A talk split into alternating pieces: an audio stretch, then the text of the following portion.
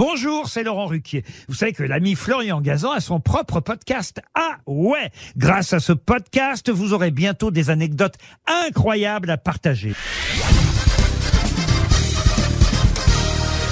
Salut, c'est Florian Gazan. Dans une minute, vous saurez pourquoi les navis, les héros du film Avatar, sont bleus. Ah ouais?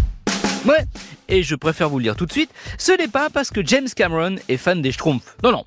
En fait, la création des navis part de sa maman quand il était gosse. Ah ouais? Ouais, un jour, elle lui raconte un rêve qu'elle a fait et dans lequel il y avait une femme bleue géante. Exactement la description de Neytiri, l'héroïne d'Avatar.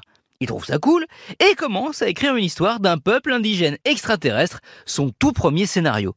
On est en 1977, James Cameron jette déjà la base d'Avatar. Quand il s'attaque pour de vrai au film, il ressort son cahier.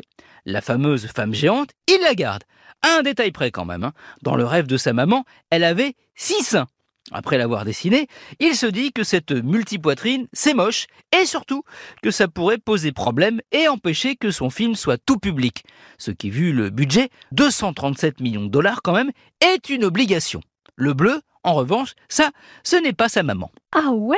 Ouais, non, non, ça, c'est lui.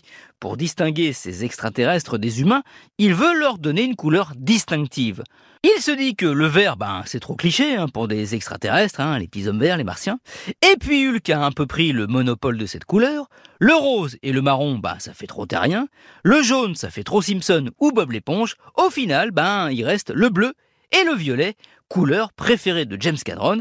C'est pour ça que c'est la couleur du sacré pour les navis, qui sont donc bleus au final.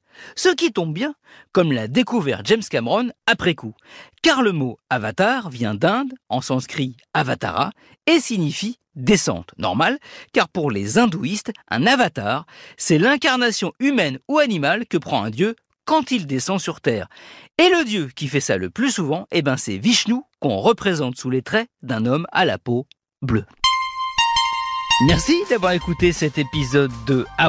Retrouvez tous les épisodes sur l'application RTL et sur toutes les plateformes partenaires. N'hésitez pas à nous mettre plein d'étoiles, comme vous avez fait pour Avatar, car c'est génial. Et à vous abonner. À très vite